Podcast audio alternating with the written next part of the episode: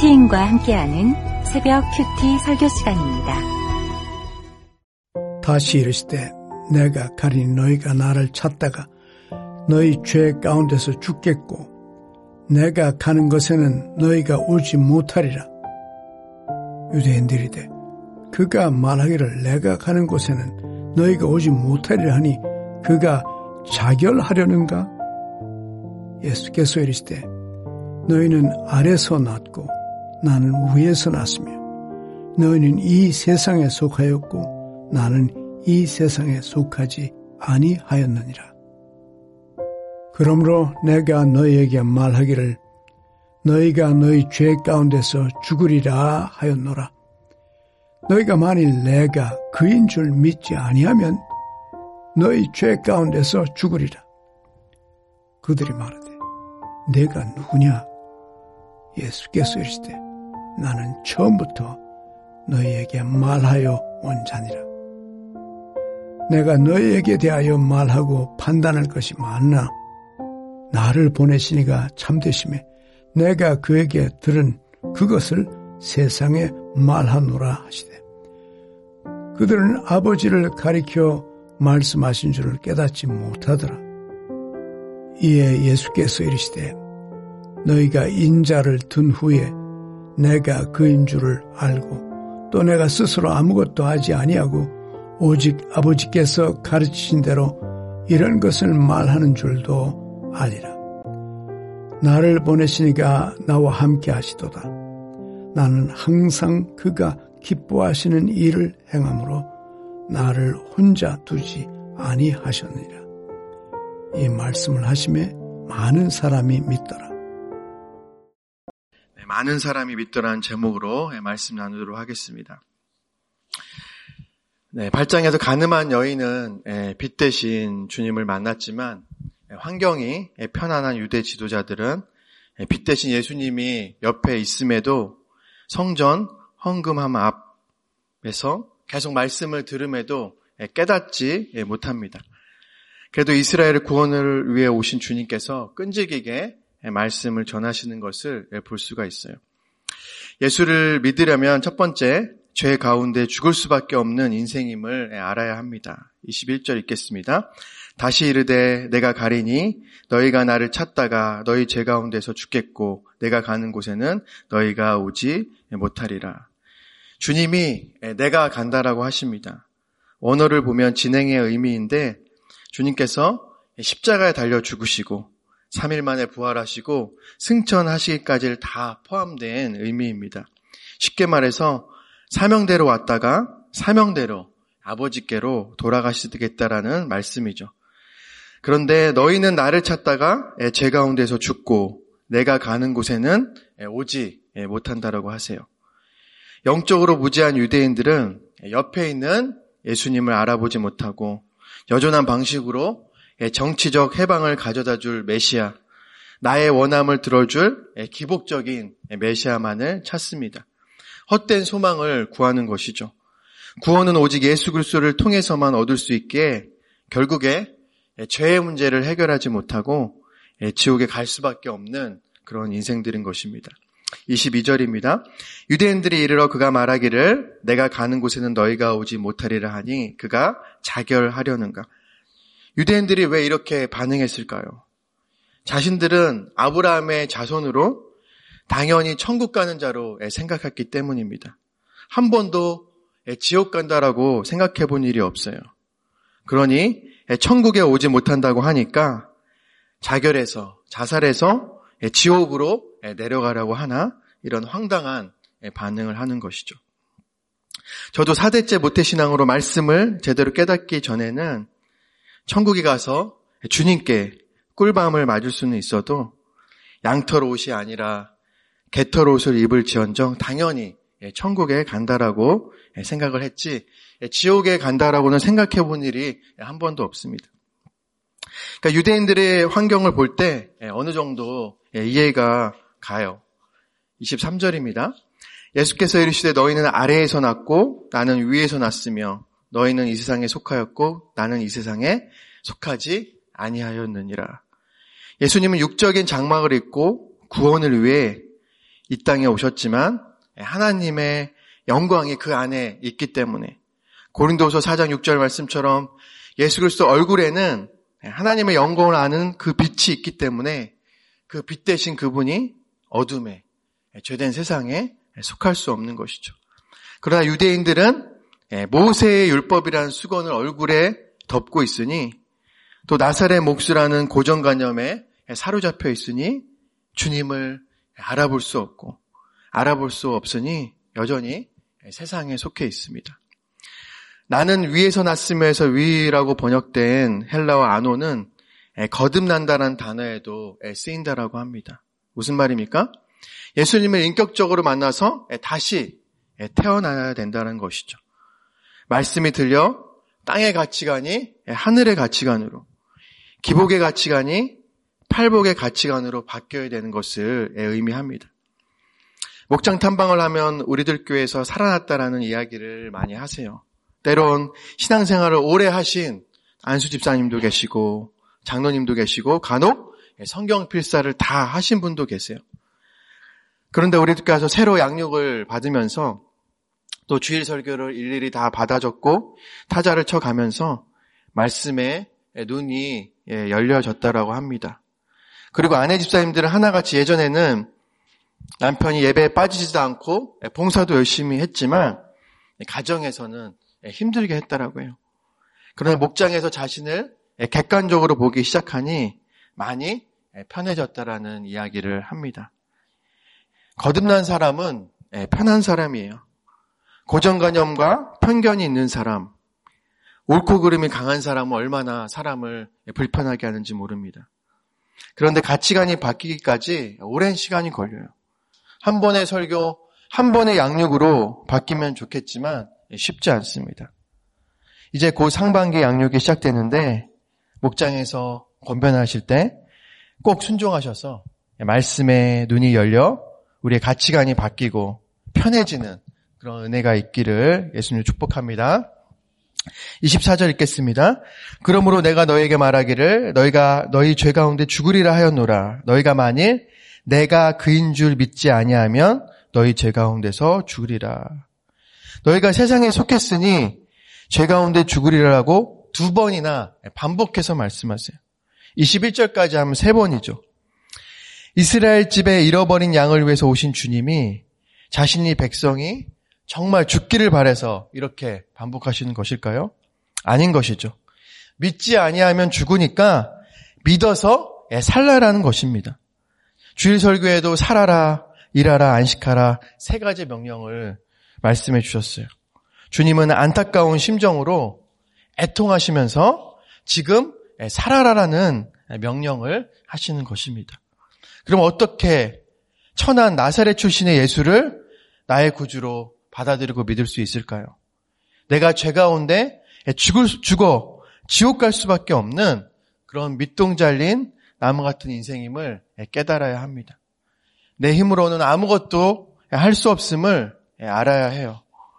내 자신에 대해서 절망을 경험해야 합니다. 날마다 날마다 결심하지만 안 되는 내 자신에 대해서 절망해야 돼요. 행위 구원으로는 천국 갈 수 없음을 오직 십자가 은혜로만 구원받을 수 있음을 깨달아야 합니다. 정 질문 드리겠습니다. 사로잡혀 있는 고정관념, 편견은 무엇입니까? 거듭나서 편한 사람이 되셨습니까? 아직 땅의 가치관으로 불편한 사람입니까? 상반기 양육에 순종하시겠습니까? 예수를 믿으려면 두 번째, 성경을 구속사적으로 예수님 이야기로 봐야 합니다. 25절 읽겠습니다. 그들이 말하다 내가 누구냐? 예수께서 이르시되 나는 처음부터 너희에게 말하온 자니라. 여전히 유대인들은 예수님이 누구이신지 몰라요.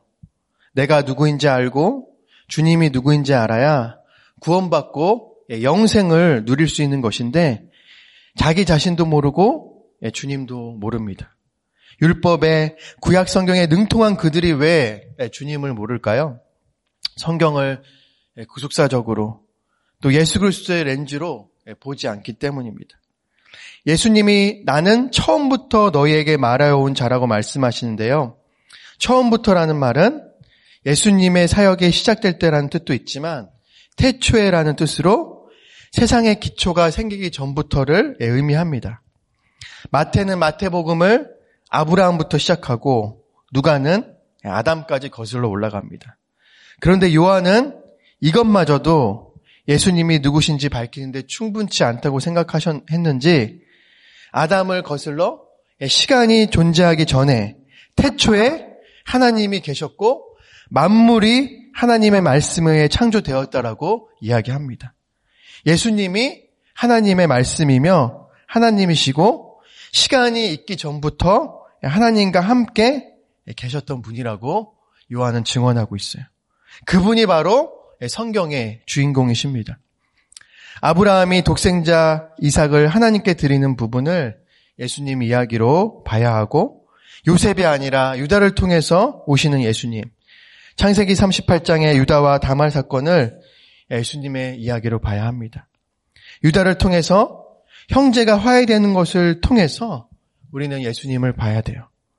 요한복음에 나오는 38년 된 병자를 38년간 광야에서 방황했던 이스라엘로 봐야 하고 가늠하다 붙잡힌 여인을 호세아와 에레미야 선지자에게 비난받던 음녀 이스라엘로 봐야 합니다.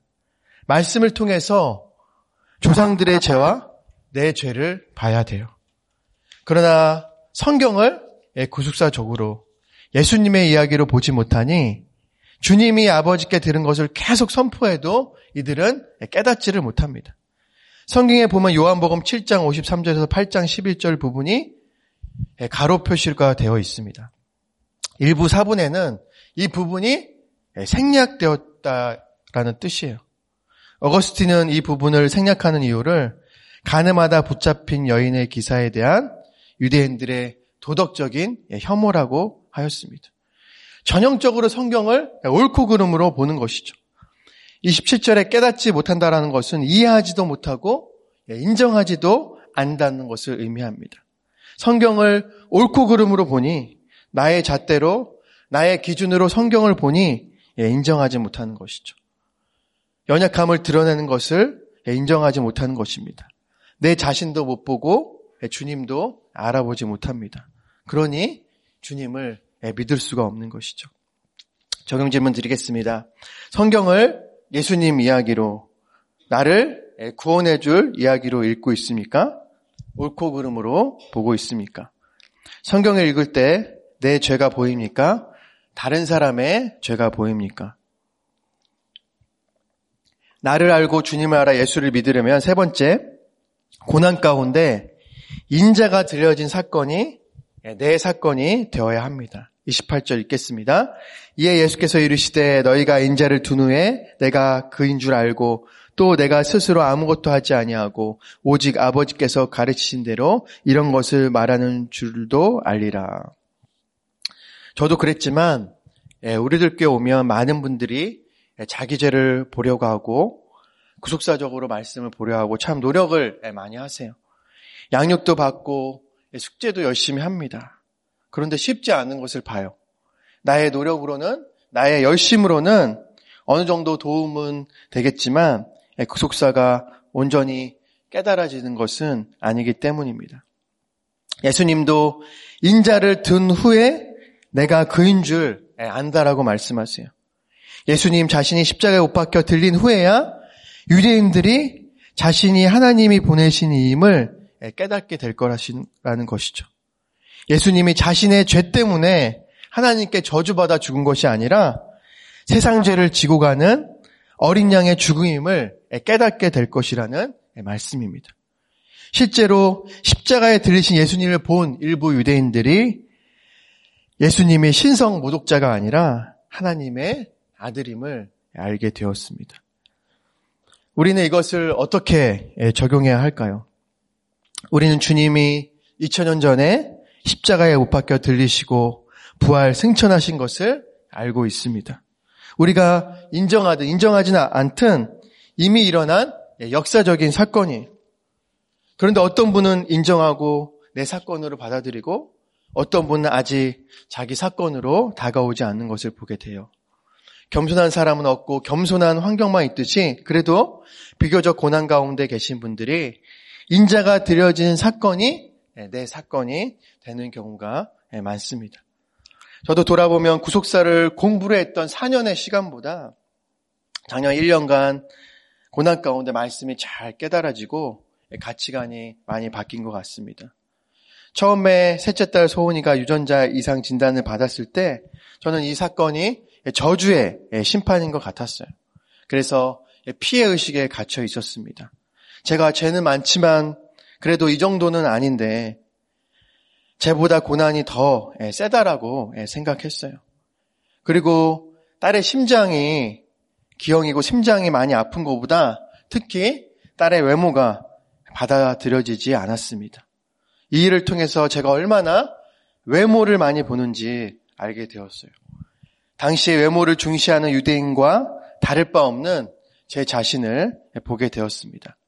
그리고 주님도 다운의 모습으로 초라한 모습으로 제게 찾아오실 수 있는 것인데 제가 말로는 유다라고 하지만 실제로는 유다보다 요셉이 더 좋, 좋고 나에게 복줄 메시아만을 찾고 있는 제 자신을 깊이 직면하게 되었습니다.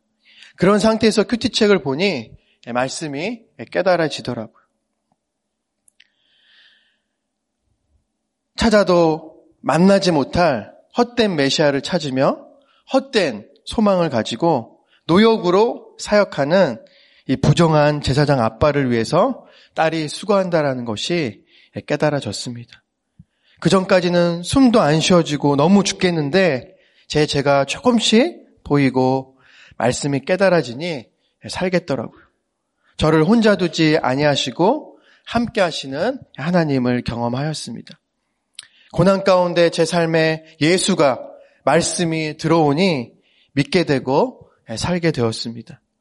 그러나 되었다함이 없는 인생이라고 딸 심장 수술 전에는 살려고 말씀을 매일 붙들었는데 이제 수술이 끝나고 딸의 잠도 잘 자고 예전에 매일 토할 때와 다르게 비교적 분유를 잘 먹고 하니 제가 느슨해지고 육아에 생색을 내고 있습니다.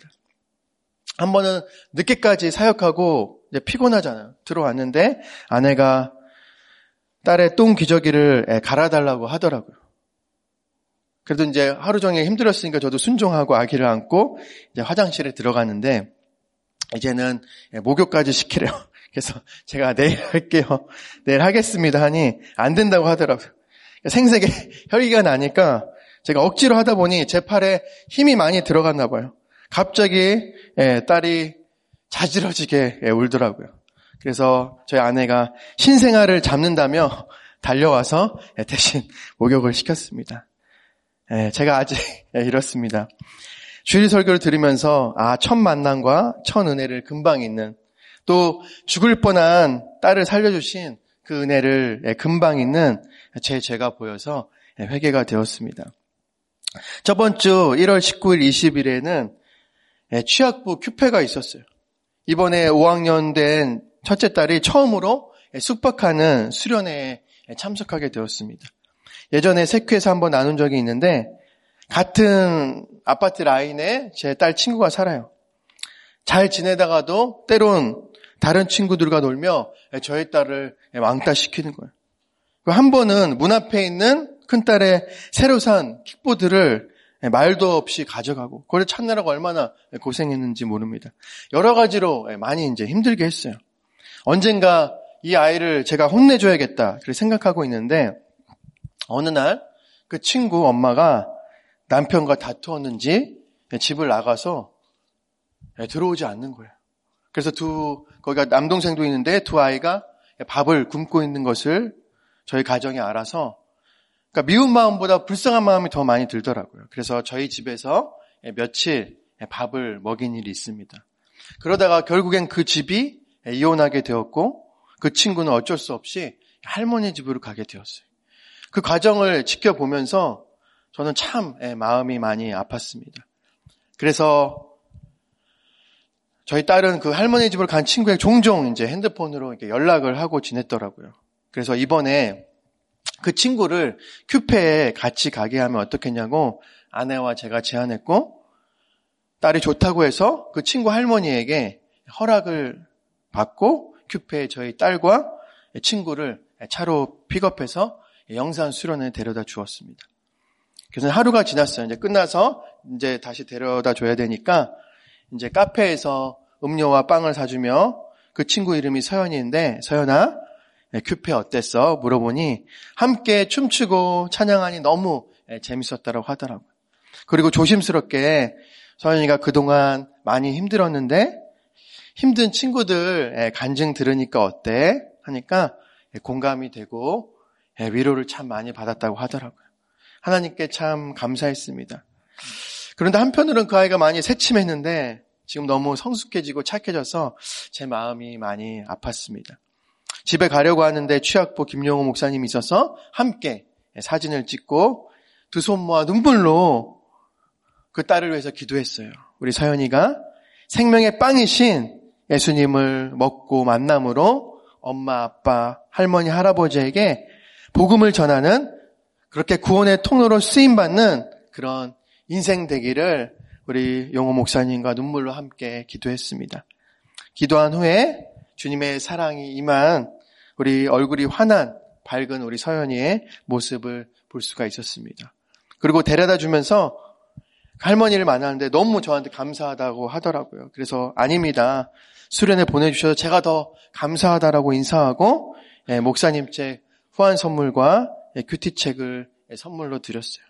생각나실 때 정말 이 가정의 구원을 위해서 기도해 주시기를 부탁드립니다. 제 생각으로는 현재 고난이 없었더라면 아마 이 친구는 큐페에 따라오지 않았을 것 같습니다.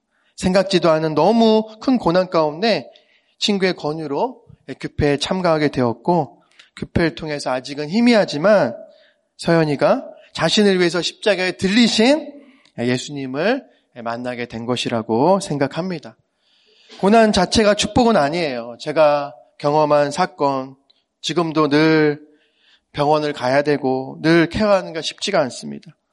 또 서연이가 이 정말 1년간 경험한 그 사건 너무나도 슬프고 힘든 사건입니다. 그러나 그 고난을 통해서 인자가 들려 올리진 그 사건이 정말 내 사건이 되어서 예수님을 만난다면 그것은 축복인 줄 믿습니다. 이 땅에선 슬플지라도 죽어서 영원한 하나님 나라를 누릴 수 있기 때문에 그렇습니다. 새해가 되었지만 여전히 해결되지 않아서 고난 가운데 힘드신가요? 인자가 들리신 십자가의 사건이 내 사건이 되어서 예수님을 믿고 살고 누리셨으면 좋겠습니다. 30절에 이 말씀을 하심에 많은 사람이 믿더라라고 합니다. 생명의 말씀만이 예수님을 믿게 하고 누리게 하고 살게 합니다. 오늘 이 아침에 생명의 빵이신 예수님을 먹고 날 위해 십자가에 들린 예수님을 봄으로 고난이라는 변장된 축복으로 찾아오신 그분이 바로 예수님이시구나. 저주가 아니라 이것은 참된 복이고 선물이구나. 그렇게 깨닫게 되는 그런 은혜가 있기를 예수님으로 축복합니다. 적용 질문 드리겠습니다. 고난 가운데 인자가 드려진 사건이 내 사건이 된 간증이 있습니까? 현재 고난 가운데 있는 분들 중에서 내가 복음을 전해야 할 대상은 누구입니까? 기도하겠습니다. 하나님 아버지, 외모만 보고 헛된 메시암을 찾다가 제 가운데 죽을 수밖에 없는 저를 불쌍히 여겨셔서 아픈 딸의 모습으로 찾아오셔서 제 죄가 보이고 인자가 들린 사건이 제 사건이 되게 해주셔서 감사합니다. 그러나 여전히 되었담이 없는 저는 아내에게 생색과 혈기를 내는 정말 그런 완악함이 여전히 있는 저를 불쌍히 여겨 주시옵소서. 이제는 십자가를 길러놓고 주님과 함께 팔복산에 등반하며 기쁨으로 사명 감당하는 제가 되게 하여 주시옵소서. 교회를 다녀도 예수님을 믿지 않으면 제 가운데서 죽을 수밖에 없는데 성경을 구속사적으로 예수님의 이야기로 나의 구원 이야기로 봐서 말씀이 깨달아지는 그 은혜를 우리에게 부어 주시옵소서. 나에게 임한 고난과 심판의 사건이 나를 죽이려는 것이 아니라 살리려는 하나님의 은혜와 용서와 사랑임을 깨닫고 사건 가운데서 십자가에 들린 예수님을 보게 하여 주시옵소서. 이번에 취학부 큐페에서 처음 온 서연이와 그 가정을 주님 불쌍히 여겨 주시고 큐페에서 만난 생명의 빵이신 예수님을 할머니에게 할아버지에게 엄마 아빠에게 전할 때 그 가정이 구원받는 은혜가 있게 하여 주시옵소서. 이 시간 특별히 이혼위기에 있는 가정을 위해서 기도합니다. 신뢰가 깨진 상황 가운데 사람은 믿음의 대상이 아니라 사랑의 대상인 것을 깨닫게 하시고 언약을 깨뜨려 죄 가운데 죽을 수밖에 없는 나를 위해 십자가에 들리신 예수 그리스도를 만남으로 회개와 용서와 은혜로 나아가게 하여 주시옵소서. 지금 이 시간에도 진행되고 있는 청소년 교회에 기름 부어 주시고 힘든 고난 가운데 있는 사춘기 아이들이 십자가에 들린 빛 대신 주님을 만나게 하시고 위드 공동체 큐페를 통해서는 진리로 자유케 하시고 뇌제 보는 너와 내가 만나 신결혼의 축복이 있게 하여 주시옵소서. 올해 표처럼 가정과 교회에 거주할 초소가 잘 세워지게 하시고 말씀 묵상과 가정 중수 사역이 강해서 바다로 나아가게 하여 주시옵소서. 늘 한 영혼이 한 가정이 돌아오기를 애통하시는 담임 목사님의 목과 위와 허리를 주님께서 만져 주셔서 사명 감당하는데 부축감 없도록 영육간에 강건케 하여 주시옵소서. 세워진 대구채불과 세워질 강조채불에도 주님의 은혜가 강같이 흐르게 하시고 준비되어지고 있는 상반기 양육과 목자 부목자 수련회와 진행되고 있는 모든 겨울 사역 가운데 기름 부어 주시옵소서. 열방에 흩어져 있는 선교사님과 그 가정을 보호하여 주시고 북한에 있는 성도님들을 지켜 주시옵소서. 오늘 하루도 주님 주신 말씀으로 많은 사람들이 믿고 누리고 살아나는 복된 날 되게 하여 주시옵소서. 예수님의 이름으로 간절히 기도드리옵나이다. 아멘. 이 시간에는 각자의 기도 제목을 가지고 가정과 교회와 나라를 위해서 기도하시겠습니다.